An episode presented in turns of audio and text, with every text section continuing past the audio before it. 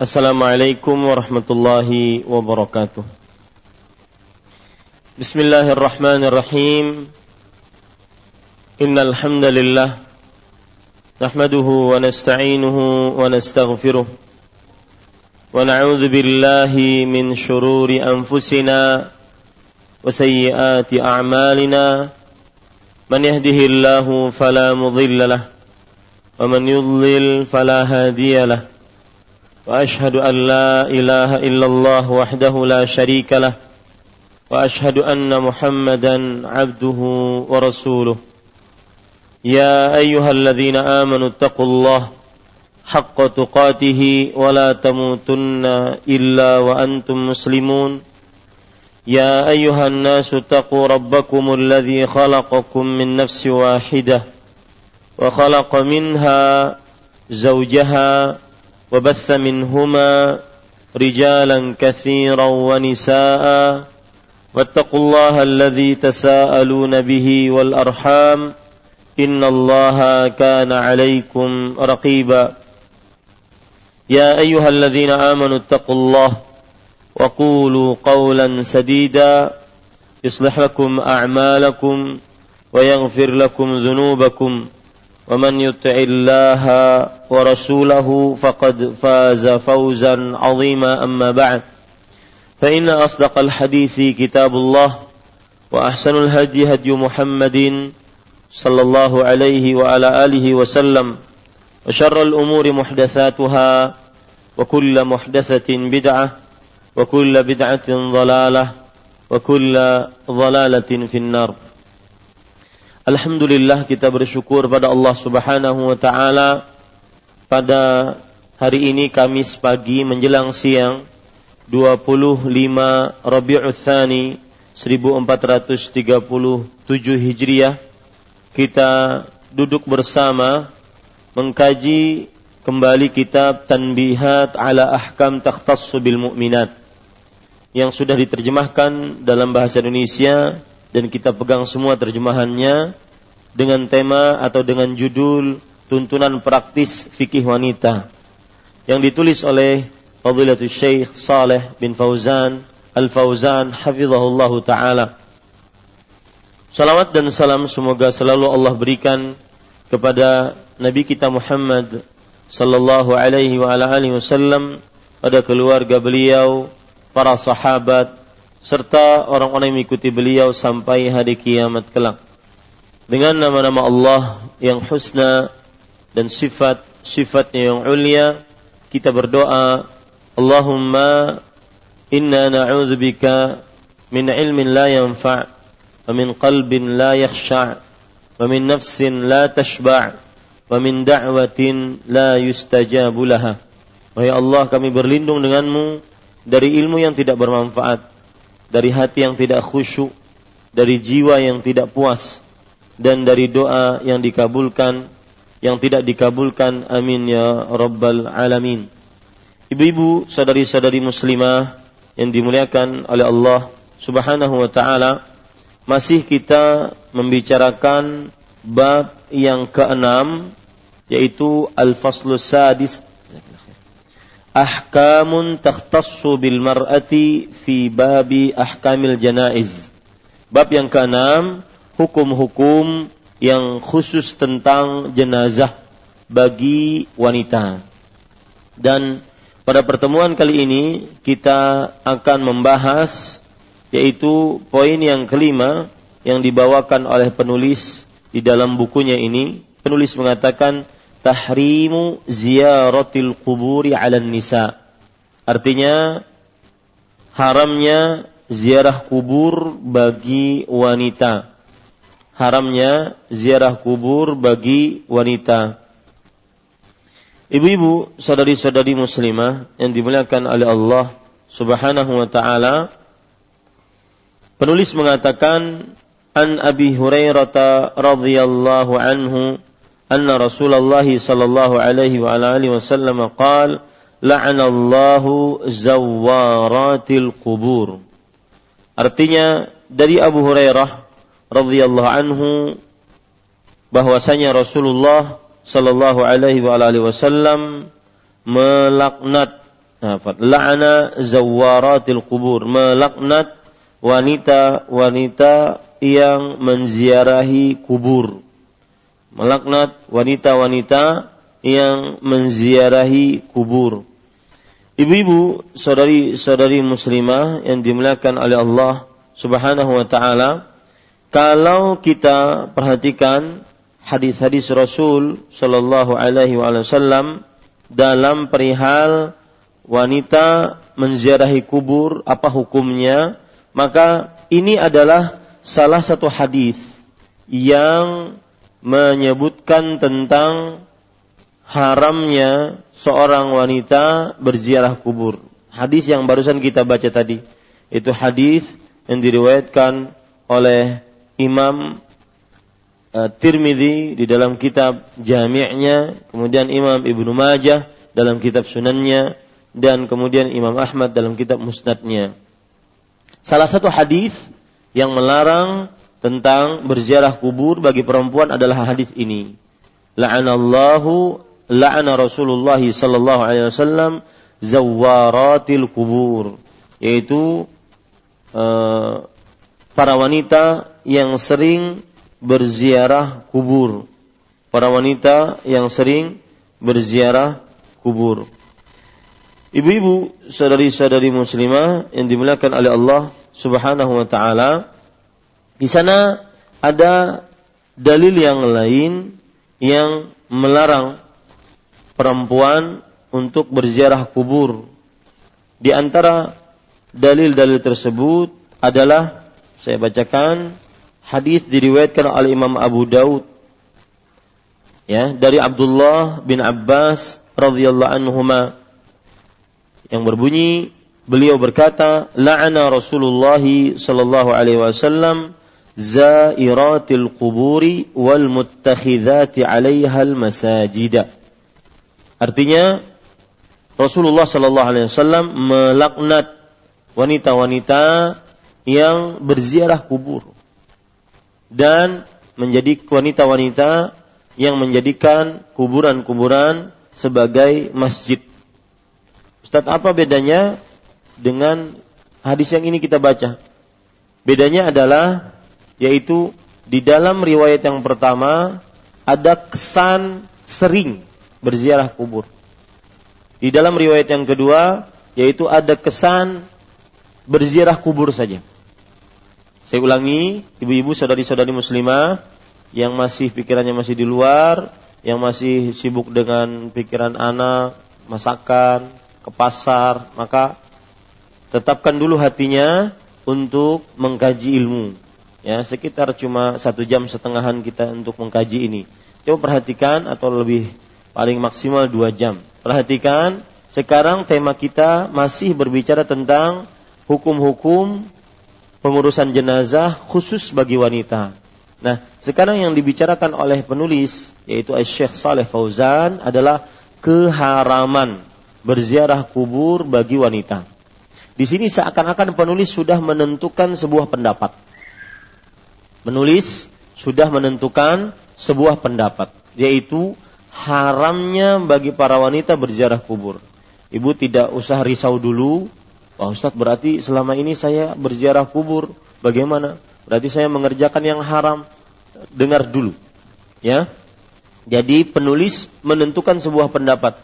Pendapat beliau adalah haramnya wanita berziarah kubur. Kemudian beliau mendalili dengan dalil. Ya, mendalili dengan dalil. Dalil yang beliau bawa adalah hadis riwayat Imam Tirmizi, hadis riwayat Imam Ibnu Majah, hadis riwayat Imam Ahmad. Dan hadis yang berbunyi yaitu dari Abu Hurairah radhiyallahu an beliau berkata anna Rasulullah sallallahu alaihi wasallam la'ana zawaratil qubur.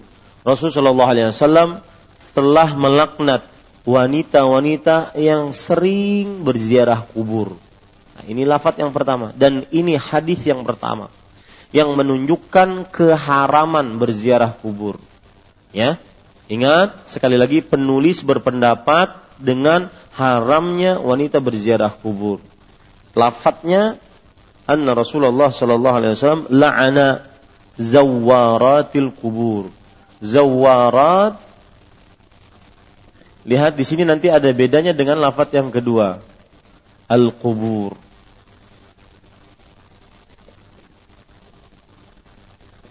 Lihat, lafaz yang kedua, ibu-ibu saudari-saudari muslimah, zairatil kubur. Zairatil kubur. Dua-duanya dilaknat oleh Rasulullah Sallallahu Alaihi Wasallam. Kalau ini maksudnya adalah wanita yang sering. Kalau ini maksudnya adalah wanita yang berziarah saja, tidak sering. Nah, karena ada kata-kata zawarat, ada tasdid di sini. Yang menunjukkan kepada keseringan. Adapun ini hanya sekedar zairat yang menziarahi kubur saja. Nah, dua-dua hadis ini adalah sebagai dalil sebagian ulama yang mengatakan haramnya berziarah kubur untuk wanita. Ya. Dua dalil ini adalah sebagai dalil bagi sebagian pendapat para ulama yang mengatakan haramnya berziarah kubur bagi wanita. Kenapa haram? Karena dua-duanya diancam mendapat laknat. Dua-duanya diancam mendapat laknat. Taib, ibu-ibu, saudari-saudari muslimah yang dimuliakan oleh Allah Subhanahu wa taala. Dalil yang lain yang menunjukkan haramnya wanita berziarah kubur. Haramnya wanita berziarah kubur. Yaitu hadis riwayat Bukhari dan Muslim yang sudah kita baca. Apa itu? Hadis dari Ummu Atiyah radhiyallahu anha. Beliau berkata, "Nuhina 'anittibail janaiz." Kita dilarang untuk mengikuti mengantar jenazah ke pekuburan. Ini menunjukkan secara tidak langsung pun dilarang untuk berziarah kubur. Ini dalil yang ketiga yang pendapat yang mengharamkan berziarah kubur untuk para wanita. Ya, pendapat yang mengharamkan untuk berziarah kubur bagi para wanita. Kemudian alasan mereka yang keempat. Kalau tadi semuanya dalil Bu, karena hadis-hadis hadis Ya, hadis pertama itu, hadis kedua itu, hadis ketiga yang barusan saya bacakan. Nah, sekarang alasan. Ya, alasan, bukan dalil berarti, alasan. Alasan pendapat yang pertama mengharamkan ziarah kubur adalah karena kebanyakan mayoritas para ulama perasaannya itu tipis, perasaannya itu lembut yang membuat dia tidak tahan untuk berziarah kubur. Kalau dia tidak tahan berziarah kubur tetapi dia akhirnya berziarah kubur juga nanti masuk ke dalam dosa besar yaitu meratapi kematian seseorang dengan terlalu berlebihan. Nah, ini yang dilarang. Jadi mereka berpendapat bahwasanya karena hati dan perasaan para wanita itu lembut, kemudian kalau seandainya mereka berziarah kubur, maka nanti yang ada adalah mereka akhirnya masuk ke dalam dosa besar, yaitu dosa yang disebut dengan meratapi kematian seseorang di atas batas kewajaran. Dalam bahasa hadis disebut dengan an-niyahah. An-niyahah. Dan ini dosa besar. Ya, karena diancam dengan siksa tertentu di dalam api neraka.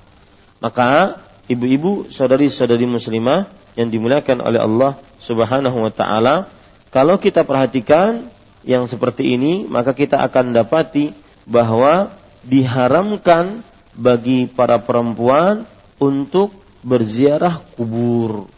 Ya, diharamkan bagi para perempuan untuk berziarah kubur. Ini pendapat yang pertama. Baik. Pendapat yang kedua. Sebelumnya saya ingin menyebutkan sesuatu hal. Mudah-mudahan ini menjadi pembelajaran bersama bagi kita bahwa sebelum pendapat kedua ya Bu ya, bahwa secara umum syariat Islam itu bisa diamalkan oleh laki-laki dan oleh perempuan. Oleh kaum laki-laki dan kaum wanita, muslim muslimah. Apa pun syariat Islam, secara umumnya dia berlaku untuk lelaki dan para wanita. Tidak ada perbedaan. Asal hukumnya sama. Tidak ada perbedaan. Ya. Lihat Allah berfirman di dalam Al-Qur'an, "Man 'amila salihan min dzakarin aw untha falanuhyiyannahu hayatan thayyibah wa huwa mu'min." Falanuhyiyannahu hayatan thayyibah wa lanajziyannahum ajrahum bi ahsani ma kanu ya'malun. Barang siapa yang berima, beramal dari laki-laki dan perempuan dalam keadaan ia beriman. Lihat di sini amalnya disebutkan laki-laki dan perempuan. Nggak ada perbedaan.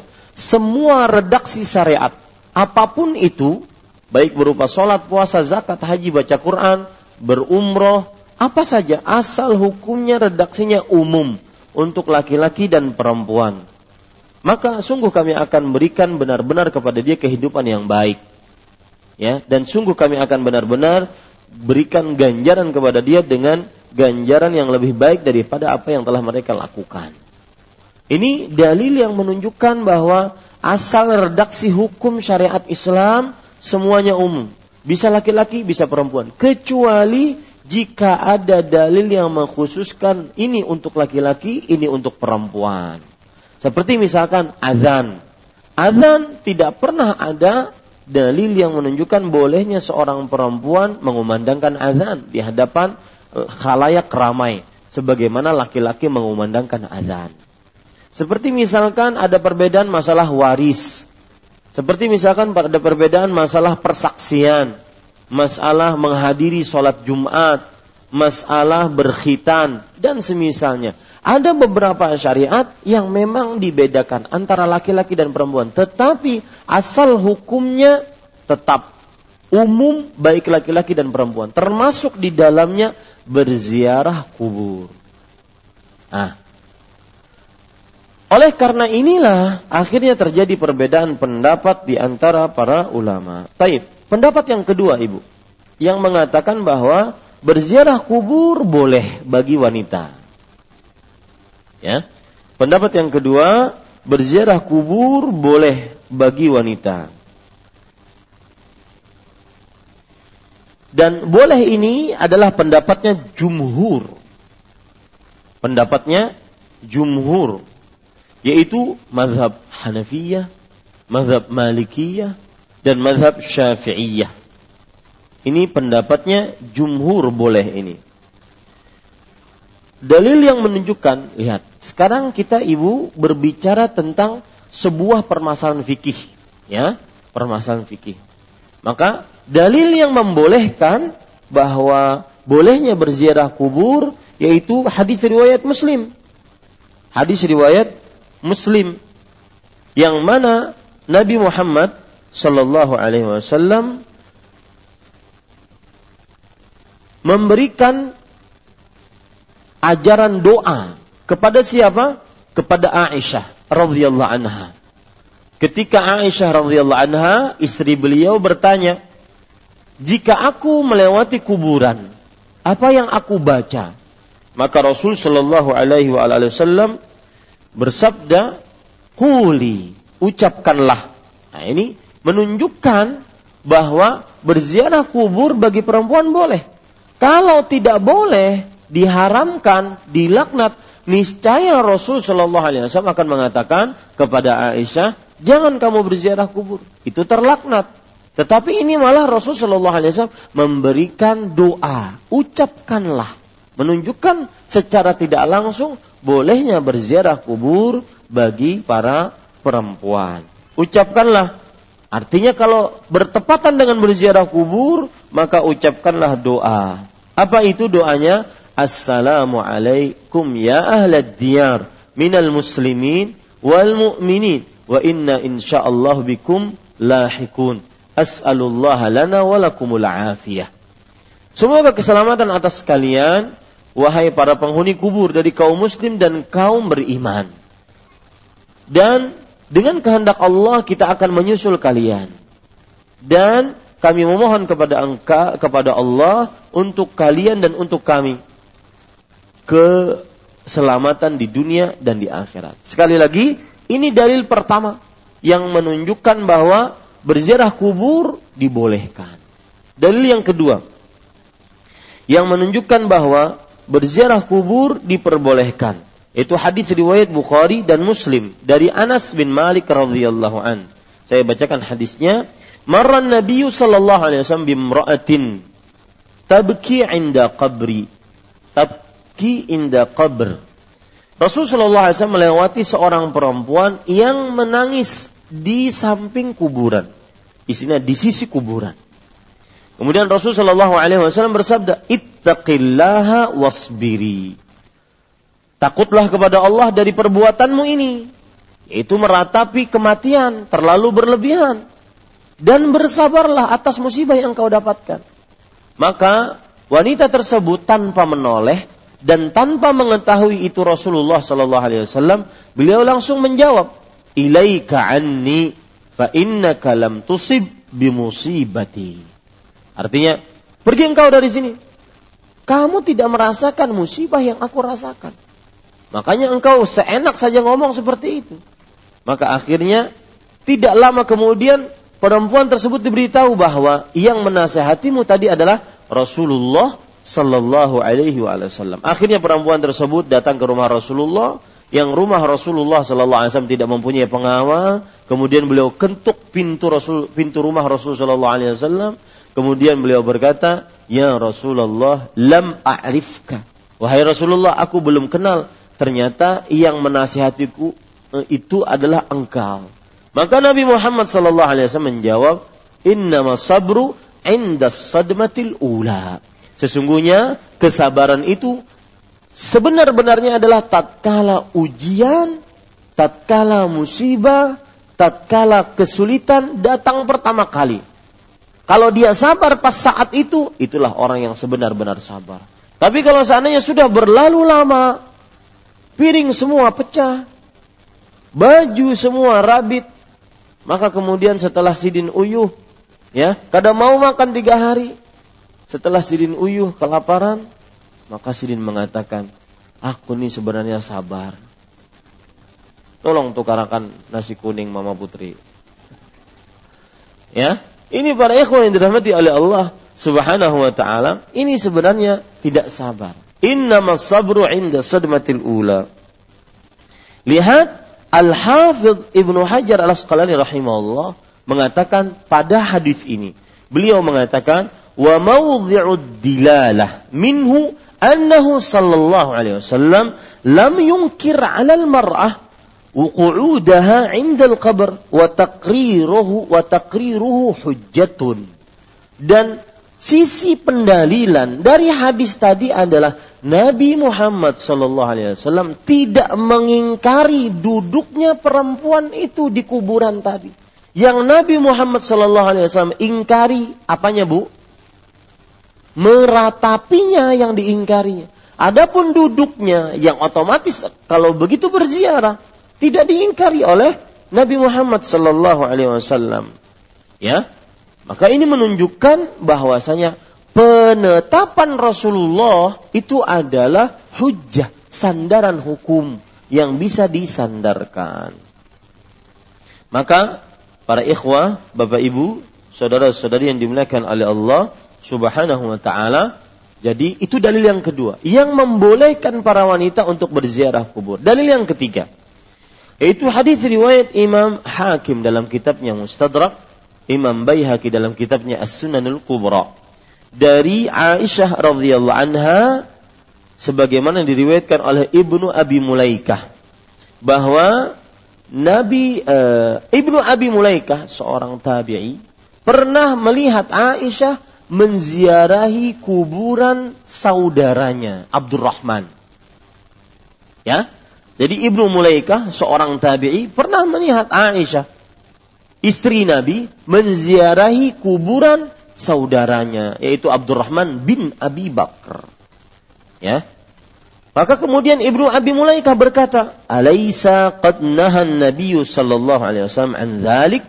Wahai Aisyah, Bukankah Nabi Muhammad sallallahu alaihi wasallam telah melarang untuk berziarah kubur? Maka Aisyah menjawab, "Na'am, kana naha thumma amara bi ziyaratiha." Iya, dahulu memang dilarang, lalu setelah itu diperintahkan. Beliau memerintahkan untuk menziarahinya. Dan ini dalil yang ketiga, yaitu cerita Aisyah radhiyallahu anha beliau menziarahi kuburan Abdurrahman bin Abi Bakar. Dalil yang keempat yaitu keumuman hadis yang menunjukkan bahwa berziarah kubur diperbolehkan bagi para perempuan. Yaitu sebagaimana disebutkan dalam hadis riwayat Imam Tirmidzi, kemudian riwayat Imam Muslim, Rasulullah Shallallahu alaihi wasallam bersabda, kuntu nahaitukum an ziyaratil kubur fazuruha fa innaha tudzakkirukumul akhirah. Aku telah melarang kalian untuk berziarah kubur, maka ziarahilah. Sesungguhnya ia mengingatkan kalian akan kehidupan akhirat. Nah, ini ini hadis umum. Aku telah melarang kalian berziarah kubur. Maka kemudian sekarang ziarahilah oleh kalian ziarahilah oleh kalian kaliannya umum, bukan hanya untuk laki-laki tetapi untuk perempuan. Ini ibu-ibu, saudari-saudari muslimah yang dimuliakan oleh Allah Subhanahu wa taala. Ibu-ibu, saudari-saudari muslimah, wallahu alam ya. Kalau kita e, lihat tadi terjadi perbedaan pendapat di antara para ulama dan saya ingin tambahkan tadi bahwa yang mengharamkan itu pendapat dari uh, salah satu pendapat dari madhab Hanafi. Salah satu pendapat dari madhab Hanafi. Kemudian salah satu pendapat dari madhab Hambali. Ya, kalau saya katakan salah satu itu berarti bukan pendapat madhab secara umum, tetapi salah satu pendapat. Dan ini juga pendapatnya Syekhul Islam Ibnu Taimiyah rahimahullahu taala bahwasanya berziarah kubur bagi para perempuan haram. Wallahu alam saya pribadi lebih condong kepada pendapat untuk dibolehkannya dengan catatan tidak terlalu sering dan harus menjaga kondisi diri jangan sampai masuk ke dalam peratapan yang diharamkan dalam agama Islam tetapi asal hukumnya dia diperbolehkan baik bagi laki-laki ataupun perempuan. Dan pengarang penulis buku ini bukan pengarang ya. Saya pernah dinasihati oleh seorang ibu-ibu, Ustaz bukan pengarang sepertinya, penulis. Karena kalau ngarang itu ngarang sesuatu. Penulis. Karena beliau membawakan ayat Al-Qur'an, hadis Rasul, kemudian juga eh, perkataan-perkataan para ulama, bukan mengarang. Maka penulis berpendapat haramnya. Kita baca sekarang pe, pendapat penulis. Qala Syekhul Islam Ibnu Taimiyah rahimahullahu taala al-mar'ata idza futiha laha hadzal bab akhrajaha ila al-jaz'i wan nadbi wan niyahah. Berkenaan dengan ini Syekhul Islam Ibnu Taimiyah rahimahullahu taala berkata, ingat Bu, sekali lagi Syekhul Islam ini adalah sebuah gelar untuk seorang ulama kalau di Banjar namanya Tuan Guru Haji misalkan. Itu sama Syekhul Islam, ya. Uh, kemudian Ibnu Taimiyah ini juga nama panggilan, bukan nama aslinya. Nama aslinya adalah Ahmad bin Abdul Halim. Ibnu Taimiyah itu nama aslinya adalah Ahmad bin Abdul Halim Al-Harrani Ad-Dimashqi. Beliau berasal dari uh, daerah Damaskus yang sekarang sudah menjadi negeri Suria. Yang mudah-mudahan Allah Subhanahu wa taala mengangkat kesulitan dari kesulitan yang didapati oleh kaum muslim di sana. Amin ya rabbal alamin. Syekhul Islam Ibnu Taimiyah rahimahullah taala berkata, sudah maklum dimaklumi bahwa apabila ziarah kubur dibolehkan bagi wanita, hal ini akan membuatnya gelisah, meratap dan menangis karena kelemahannya. Ya, ini pendapat beliau. Wa lima fiha minadh dha'af. Karena kelemahannya ya.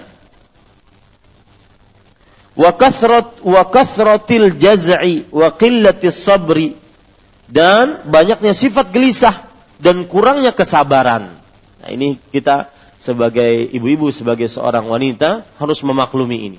Ini perkataan para ulama dari mulai semenjak dahulu. Ya, bahwasanya memang perempuan sering lebih gelisah, sering lebih resah, sering terlihat kurang sabar. Maka seorang wanita yang cerdas adalah harus menutupi sifat-sifat ini dari dirinya. Dia harus terlihat lebih sabar, dia harus terlihat lebih tidak sering gelisah, tidak sering uh, bingung dan semisalnya. Baik, ibu-ibu sadari-sadari muslimah, kemudian polis mengatakan, wa aidan fa inna dzalika sababun li ta'dzil mayyit bibukaiha. Nah, ini Ibu perhatikan. Dan semua itu dapat menyakiti si mayit karena tangisannya. Maksudnya apa? Semakin seorang keluarga yang ditinggal mati oleh eh, orang yang dicintainya lalu menangis maka semakin menyakiti si mayit tersebut. Ya. Dan ini bisa ditanggulangi dengan cara para wanita tidak pergi berziarah kubur menurut Syekhul Islam Taimiyah. Ya, makanya saddun lidzariyah penutupan untuk sarana agar tidak menyakiti si mayit yaitu dengan cara meratapi, yaitu dengan cara agar mereka tidak diperkenankan untuk pergi berziarah kubur. Karena bu, karena bu memang ada hadis yang berbunyi uh, yu'adzabul mayyitu bi bukai ahlihi. Artinya, mayat akan disiksa dengan sebab tangisan keluarganya. Ya, hadis riwayat Imam Abu Daud. Saya bacakan hadisnya. Riwayat Imam Tirmidzi juga Imam An-Nasai, kemudian bahkan Imam Bukhari. Ya, Imam Bukhari. Innal mayyita la yu'adzabu bibukai ahlihi alaih. Sesungguhnya mayit benar-benar akan disiksa disebabkan tangisan keluarganya. Makanya Bu, kalau ada keluarga kita yang meninggal, suami kita kah, anak, orang tua, maka jangan terlalu meratapi mayat. Ya. Makanya ketika mungkin uh, ada seorang yang sangat mencintai suaminya, kemudian suaminya meninggal, berbulan-bulan menangis, ya. Nah, ini sebenarnya dia sedang menyakiti suaminya di dalam kuburnya. Nah, Ibu, di dalam perkara ini sebenarnya ada sebuah pertanyaan. Kalau ada yang cerdas dan teliti dalam perkara ini dan bertanya kepada saya, baru saya jawab. Nanti ketika masa pertanyaan. Ya. Di dalam sini sebenarnya ada sebuah masalah yang patut ibu tanyakan. Jika ada yang teliti dari majelis ini, jika dia menanyakan pertanyaan itu akan saya jawab. Lihat, hadis yang berbunyi, Innal mayyita la yu'adzabu bibukai ahli. Sesungguhnya seorang wanita, eh apa, seorang mayit akan benar-benar disiksa disebabkan karena tangisan keluarganya atasnya. Maka ibu-ibu sadari-sadari muslimah, jadi menurut pendapat yang mengharamkan, lebih baik kita katakan haram kepada perempuan agar eh, kenapa? Satu karena sifat perempuan itu lemah, penuh kegelisahan, penuh resah, perasaannya lembut sehingga nanti ya sehingga nanti uh, mohon jangan dimain-mainkan itunya. Ya sehingga nanti ibu-ibu sadari-sadari muslimah yang dimuliakan oleh Allah, seorang perempuan dia kalau berziarah kubur perasaannya jadi e, sedih kembali. Dan kesedihan itu membuat si mayit apa bu? Ter tersiksa. Ya? Jadi kesedihan itu membuat si mayit tersiksa. Maka e, ini pelajaran bagi kita dan itu adalah dalih-dalih, alasan-alasan yang dipakai oleh para ulama yang mengharamkan berziarah kubur untuk para wanita. Kita baca selanjutnya. Penulis kemudian mengatakan, Kama fi hadithi, kama jaa fi hadithi, fi hadithin akhara, fa inna kunna tuftanul taftinul hayya wa tu'dhinal mayyit. Artinya, sebagaimana yang terdapat dalam hadis lain kalian para wanita sungguh membuat fitnah bagi orang-orang yang hidup dan menyakitkan orang-orang yang sudah meninggal. Apa maksudnya, Bu? Ibu-ibu, saudari-saudari yang dimuliakan oleh Allah Subhanahu wa taala, maksudnya menjadi fitnah yaitu seorang perempuan sering sekali menjadi penggoda bagi laki-laki yang bukan mahramnya. Fa inna kunna taftinnal hayya. Sesungguhnya kalian wahai para wanita sungguh bisa menjadi fitnah bagi orang yang masih hidup. Fitnah di sini adalah yaitu membuat para lelaki tergoda. Dan memang salah satu godaan terbesar, bahkan bukan salah satu, paling terbesar bahayanya godaan bagi para lelaki adalah para perempuan. Berdasarkan hadis riwayat Bukhari, Rasulullah Shallallahu Alaihi Wasallam bersabda, "Ma taraktu ba'di fitnatan awarra 'ala rijal minan nisab." Aku tidak pernah tinggalkan sebuah godaan yang paling sangat berbahaya. Lihat, ya. Kenapa disebut di situ disebutkan paling sangat? Karena di situ Allah Rasulullah SAW menyebutkan secara nakirah, belum ditentukan godaannya. Ya, saya tulis di sini biar ibu lebih memahami maksud hadisnya sehingga ibu-ibu bisa menjaga dirinya, tidak menjadi godaan bagi para lelaki. Ma taraktu ba'di fitnatan. Ini saya perbesar ya adarra ala rijal minan nisa Aku tidak pernah tinggalkan sepeninggalku fitnatan. Ini yang menjadi pembicaraan saya. Fitnatan. Fitnatan. Lihat, setiap kata di dalam bahasa Arab ada an in un, apa namanya? Tan, tanwin. Itu menunjukkan kepada nakirah. Nakirah artinya adalah sesuatu yang belum dijelaskan siapa, apa, bagaimana, belum dijelaskan. Aku tidak pernah tinggalkan sepeninggalku sebuah godaan apa pun. Nah, kemudian di sini adarra Awarra adalah kata komparatif yang menunjukkan kepada lebih. Kaidah berbunyi dalam bahasa nahu, kaidah berbunyi apabila ada kata nakirah dalam bentuk peniadaan, aku tidak pernah peniadaan. Tinggalkan sepeninggalku sebuah godaan dalam bentuk ap, e, nakirah apa pun godaan tersebut kemudian setelahnya ada kata lebih lebih berbahaya, maka ini menunjukkan kepada paling ter ya berbahaya. Nah, jadi terjemahnya bagaimana? Aku tidak pernah tinggalkan sepeninggalku sebuah godaan apa pun yang paling sangat berbahaya atas lelaki dari wanita.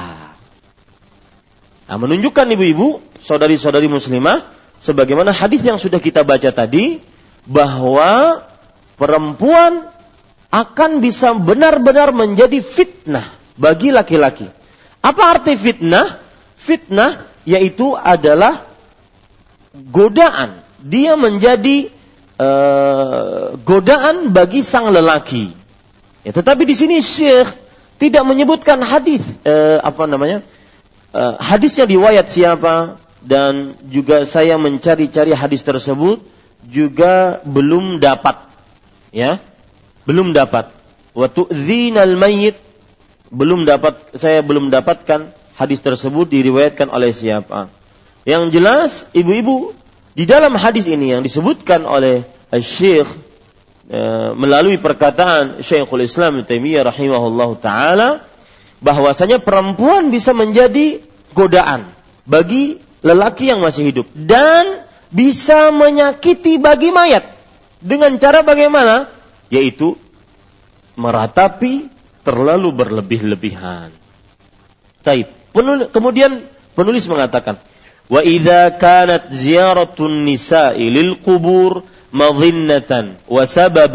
umuril muharramati fi haqqihinna wa haqqir rijal wal hikmatu huna ghairu madbutah فإنه لا يمكن أن يحد المقدار الذي لا يفضي إلى ذلك ولا التمييز بين نوع ونوع. ومن أصول الشريعة أن الحكمة إذا كانت خفية أو غير منتشرة allaqal hukma bima dhinnatiha. Lihat, ini pendel, ini pembahasan yang menurut saya teliti. Coba perhatikan beliau mengatakan demikianlah ziarah kubur bagi wanita diperkirakan dan bisa menjadi sebab yang mendatangkan perkara-perkara yang diharamkan yang tersebut dalam hadis sehingga berakibat pada hak wanita dan juga pada laki-laki. Maksudnya apa? Kalau wanita berziarah kubur, maka dengan ziarah kuburnya perempuan tersebut, dia akan mendatangkan hal-hal yang diharamkan sebagaimana disebutkan dalam hadis. Baik itu akhirnya perempuan yang berziarah kubur itu melakukan dosa ataupun laki-lakinya yang dikubur tadi mendapatkan siksa. Itu maksudnya. Dan hikmah di sini tidak dapat dijelaskan. Maksudnya hikmah itu tidak dapat dijelaskan karena tidak mungkin dibatasi bagian yang tidak menjerumus ke sana dan tidak dapat dibedakan antara yang satu dengan yang lainnya. Maksudnya apa? Seorang perempuan kadang ada yang tegar, ya, kokoh, bagaikan eh, apa namanya? kokoh bagaikan dinding yang sangat kuat. Dia tegar. Ada sebagian yang sangat rapuh. Ada sebagian yang sangat lembut perasaannya. Dicelengnya sedikit menangis. Hmm. Ya. Ada sebagian yang seperti itu. Maka kata beliau, sebagian wanita dengan wanita lain tidak bisa dijadikan status standar. Satu standar, nggak bisa. Hikmah ini tidak bisa disamakan dengan semua wanita. Makanya kata beliau, perhatikan. Dan menurut dasar-dasar syariat, lihat halaman 114 bahwa apabila hikmahnya tidak jelas dan tidak tersiar, maka hikmah-hikmah dalam hukum tersebut diambilkan berdasar perkiraannya. Artinya, kebanyakan para wanita memang mempunyai sifat seperti ini, lembut, kemudian sangat tipis perasaannya, suka menangis dan semisalnya. Ya. Nah, ini ini yang menjadi dasar ulama yang mengatakan haramnya perempuan berziarah kubur, ya, seperti itu. Maka dalam bab ini penulis kemudian mengatakan maka dalam bab ini terdapat larangan-larangan yang dimaksud untuk menutup jalan-jalan pelanggaran, yaitu tindakan preventif, pencegahan. Sebelum terjadi hal yang diharamkan lebih baik dicegah. Ya, ada pepatah mengatakan al-wiqayah khairu minal ilaj. Artinya tindakan preventif lebih baik daripada tindakan rehabilitatif. Tindakan pengobatan, mencegah lebih baik daripada uh, mengobati. Daripada nanti dia berziarah kubur kemudian menangis, yang menangis itu termasuk meratapi dosa bagi perempuannya dan berpengaruh buruk kepada mayitnya, lebih baik dilarang ya dicegah sebelum itu terjadi. Nah, itu dia.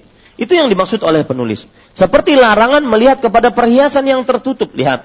Kemudian penulis mengatakan, kama huriman nadharu ila zinah al-batinah lima fi dzalika minal fitnah وكما حرم الخلوة بالأجنبية وغير ذلك من النظر وليس في ذلك أي زيارتها للقبور من المصلحة ما يعارض هذه المفسدة. فإنه ليس في ذلك إلا دعاؤها للميت وذلك ممكن في بيتها. انتهى من مجموع الفتاوى. Lihat, pendapat beliau kuat ini. Makanya sering saya katakan ibu-ibu dalam majelis-majelis bahwa Syekhul Islam ini ulama besar ilmunya tinggi lihat beliau berpendapat eh, seperti larangan melihat kepada perhiasan yang tertutup yaitu kecantikan seseorang seorang laki-laki dilarang melihat kepada perempuan yang bukan mahramnya Ditakutkan kenapa? Karena akan mendekatkan diri dia kepada perbuatan zina. Yang bisa menghantarkan dia kepada perbuatan zina. Taib. Sampai sini. Makanya diharamkan untuk melihat perempuan yang bukan mahramnya. Kullil mu'minin yaghuddu min absarihim. Katakan kepada laki-laki yang beriman, hendaknya mereka menundukkan pandangan mereka. Untuk apa? Agar kemaluan mereka terjaga. Tidak mendekati perbuatan zina.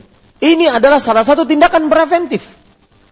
Ya, Al-Fadl bin Abbas pernah dibonceng oleh Rasulullah SAW. Al-Fadl bin Abbas anak muda. Sebagaimana Ali bin Abi Thalib di zaman Rasulullah SAW anak muda. Suatu ketika datang wanita dari di Khos'am. Khos'am itu sebuah daerah yang wanitanya terkenal dengan cantik. Dengan rupa yang cantik. Kalau di Kalimantan Selatan mungkin terkenal di mana gitu. Ya, mungkin tahu juga. ya. Biar menghadangi kalau anak di mana, mungkin tahu. Ya.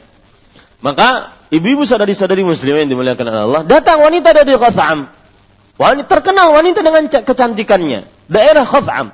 Maka Rasulullah SAW ketika Fadl bin Abbas seorang pemuda ini melihat kepada wanita ini, menoleh dengan leluasanya matanya, maka dipalingkan oleh Rasulullah SAW. Tujuannya agar apa? Agar tidak terjerumus kepada perzinahan. Nah, begitu juga beliau mengatakan, karena dengannya akan terjadi yaitu godaan. Ingat bu, fitnah di sini bukan fitnah dalam arti bahasa Indonesia. Fitnah arti bahasa Indonesia menuduh tanpa bukti, bukan. Fitnah di sini adalah godaan. Garis bawah itu baik-baik. Ibu sekarang baca kitab. Saya tidak akan keluar dari kitab saya. Ya. Dengan demikian pula dilarang berdua-duaan dengan orang asing. Uh, maksudnya orang bukan orang asing bule ya, bukan. Orang yang bukan mahram, ya, lebih baik ditulisi bukan orang asing, tetapi dengan orang ajnabi itu lebih baik. Artinya orang yang bukan mahramnya. Kenapa berdua-duaan laki-laki perempuan diharamkan? Rasulullah SAW bersabda dalam hadis riwayat Imam Bukhari, "La yakhluwanna rajulun bimra'ah." Tidaklah seorang lelaki berdua-duaan dengan perempuan illa wa ma'adhu mahram kecuali bersamanya mahramnya ini adalah sebuah larangan. Jangan kalian wahai perempuan dengan laki-laki berdua-duaan. Kecuali bersamanya uh, mahramnya. Ini larangan. Janganlah. La yakhluwanna. Janganlah. Seorang perempuan berdua-duaan dengan lelaki. Kecuali bersamanya mahramnya. Taib. Di sana ada kabar. Kabar yang berbentuk larangan Rasulullah SAW bersabda dalam hadis riwayat Imam Ahmad, "La yakhluwanna rajulun bimra'atin illa kana thalithuhuma syaitan." Tidaklah seorang perempuan berdua-duaan dengan lelaki kecuali bersamanya ada pihak ketiga itu syaitan. Ini kabar dari Rasul yang berbentuk larangan. Artinya kalau terlaku seperti itu, kalau terjadi seperti itu akan terjadi ada syaitan pihak ketiganya. Nah, untuk itu Kenapa dilarang untuk berdua-duaan? Karena bisa menghantarkan kepada perbuatan zina. Ya, kepada perbuatan zina. Ini ibu-ibu, saudari-saudari muslimah yang dimuliakan. Maka itu semua tindakan preventif sebenarnya. Tindakan wiqayah. Penja, pencegahan sebelum terjadi. Sebelum terjadi. Nah sama, berarti berziarah kubur sebenarnya yang kenapa ulama mengharamkan untuk para wanita menurut pendapat yang pertama ini karena sebagai tindakan wiqayah, sebagai tindakan pencegahan sebelum terjadinya akibat-akibat buruk. Apa akibat buruknya? Pertama, wanita tersebut akan masuk ke dalam dosa besar, yaitu niyahah, meratapi mayat terlalu berlebihan. Setiap kali berziarah kubur menangis. Ingat bu, kalau sudah lebih tiga hari, Kemudian orang berziarah kubur kembali sebulan ke depan kah, setahun ke depan. Kok masih nangis? Itu dosa dianya dan termasuk dosa besar. Yang kedua, mayatnya tersiksa. Nah, hati-hati itu ibu. Ya, yang sangat cinta misalkan kepada suaminya, yang sangat mencintai dan uh, uh, menghormati orang tuanya. Setiap kali berziarah kubur nangis. Setiap kali itu dia melakukan dosa besar, wajib bertobat dan setiap kali itu mayit yang diziarahinya akan tersiksa. Nah, ini hati-hati ibu-ibu, sadari-sadari muslimah yang dimuliakan oleh Allah.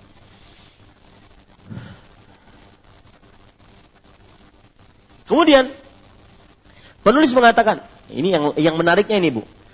kembali kepada masalah ziarah kubur. Kata Syekhul Islam, seorang perempuan berziarah kubur, apa maslahatnya? Apa maslahatnya? Kata beliau, kembali kepada masalah ziarah kubur. Di dalamnya tidak terdapat sebuah tu, suatu maslahat selain doa wanita tersebut kepada si mayit. Dan doa ini dapat dilakukan melalui rumahnya. Jadi kalau perempuan, perempuan yang berziarah kubur kepada kuburan bapaknya, ibunya, orang tuanya, keluarganya, suaminya, anaknya, tidak ada maslahat lain kecuali kan mengucapkan salam, mendoakan orang yang ada di dalam kubur. Itu maslahatnya, itu kepentingannya. Dan itu bisa dilakukan di mana, Bu?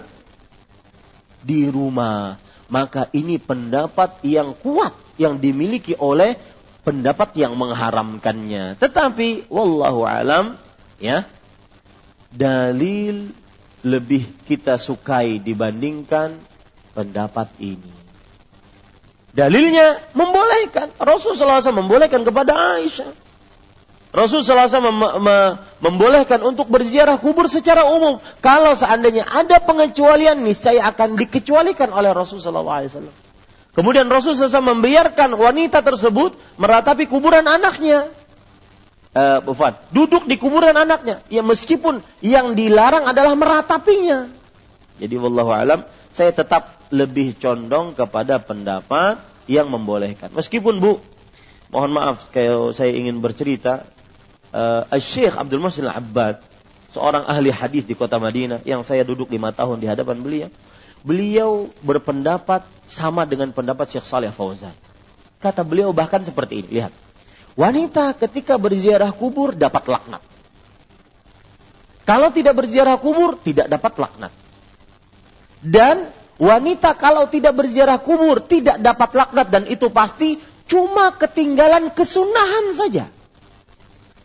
Tapi kalau wanita berziarah kubur dapat laknat dan itu pasti, padahal itu hanya sebuah kesunahan saja. Tapi Allah alam, ibu-ibu saudari-saudari, selama Rasulullah SAW mengizinkan kepada Aisyah, maka kita mengikuti Rasulullah Sallallahu Alaihi Wasallam dan kita menghormati pendapat-pendapat yang lain daripada ulama-ulama kita. Wallahu alam. Taib, itu ibu-ibu saudari-saudari muslimah yang dimuliakan oleh Allah. Kita lanjutkan sekarang uh, dan saya berharap pada pertemuan ini kita menyelesaikan bab ini. Insya Allah setelah itu mudah-mudahan tidak diingkari lagi janjinya untuk kita praktek. Ya, mudah-mudahan seperti itu. Kita baca sekarang poin yang ke-6. Sebentar Ibu.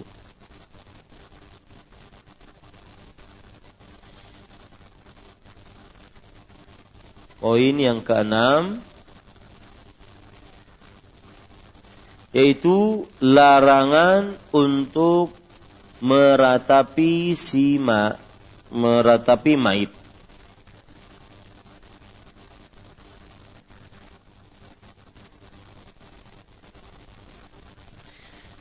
Baik. Ibu-ibu saudari-saudari muslimah yang dimuliakan oleh Allah Subhanahu wa taala, kita baca sekarang apa yang disebutkan oleh penulis. Penulis mengatakan tahrimun niyahah. Larangan meng, uh, larangan di sini haram, ya. Lebih baik Ibu ganti haramnya meratapi mayit. Karena judul aslinya dalam buku aslinya haramnya meratapi mayit. Jadi bukan larangan, haramnya meratapi mayit. Dan ada sebuah kaidah Ibu catat, al aslu fin nahyi lit tahrim asal hukum larangan menunjukkan kepada pengharaman. Itu semua dalam syariat Islam seperti itu.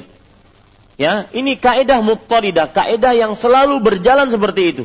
Kecuali jika ada dalil yang menurunkannya dari haram menjadi makruh. Tetapi asal hukum larangan, maka asal hukumnya apa? Haram. Asal hukum larangan, asal hukumnya apa? Haram. Ini ibu-ibu saudari-saudari muslimah yang dimuliakan oleh Allah Subhanahu wa taala. Baik. Jadi setelah ini kita nggak perlu bertanya bu, e, kalau ada larangan, Ustadz itu diharamkankah, dimakruhkankah? Kenapa? Karena asal hukumnya haram. Larangan itu Ustaz haramkah makruhkah hukumnya? Maka kita katakan selama tidak ada dalil yang menurunkannya dari haram maka dia haram. Ya, ini ibu-ibu, saudari-saudari muslimah yang dimuliakan oleh Allah. Taib. Sekarang kita baca wahia raf'us saut bin nadb wa syaqqi thawb wa latmil khad wa natfi sy'r wa taswidil wajh wa khumshihi jaz'an 'alal mayyit wad du'a'i bil wail wa ghairi dzalika mimma yadullu 'alal jaz'i min, min qada'illah wa qadarih wa 'adami sabri wa dzalika haramun artinya yang dimaksud dengan meratap adalah ini Bu pengertian meratap yaitu mengeraskan suara tangisan sambil merobek-robek baju jadi meraung-raung ya meraung-raung Kenapa si Din yang mati? Kenapa kada aku? Ya, meraung-raung meratapi si mayat. Dan sambil merobek-robek baju. Ya, menampar pipi, menjambak rambut, mencoreng muka. Jadi ada rinjing, si Nano coreng mukanya. Nah, itu gara-gara ketika ditakoni, kenapa Ben kayak itu? Aku lagi sedih. Nah ini termasuk meratapi ya dan mencakar-cakarnya karena kecewa terhadap takdir kematian yang dihadapinya. Ini permasalahannya, Bu. Catat, Bu, kenapa meratapi mayat dosa besar? Ya. Apa sebab meratapi mayat dosa besar? Salah satu penyebabnya adalah tidak puas dengan takdir Allah. Ini yang menyebabkan dosa besar tidak terima dengan takdir Allah. Artinya mengurangi akidahnya dari sisi keimanan kepada takdir. Itu dia. Kenapa niyahah meratapi mayat terlalu berlebihan termasuk dosa besar karena kurang akidahnya terhadap takdir. Garis bawah itu baik-baik, Bu. Ya, padahal seorang muslim dia sifat yang sangat dominan dari dirinya adalah taslim. Ya, Artinya apa? Menerima dengan sebenar-benar penerimaan, taslim.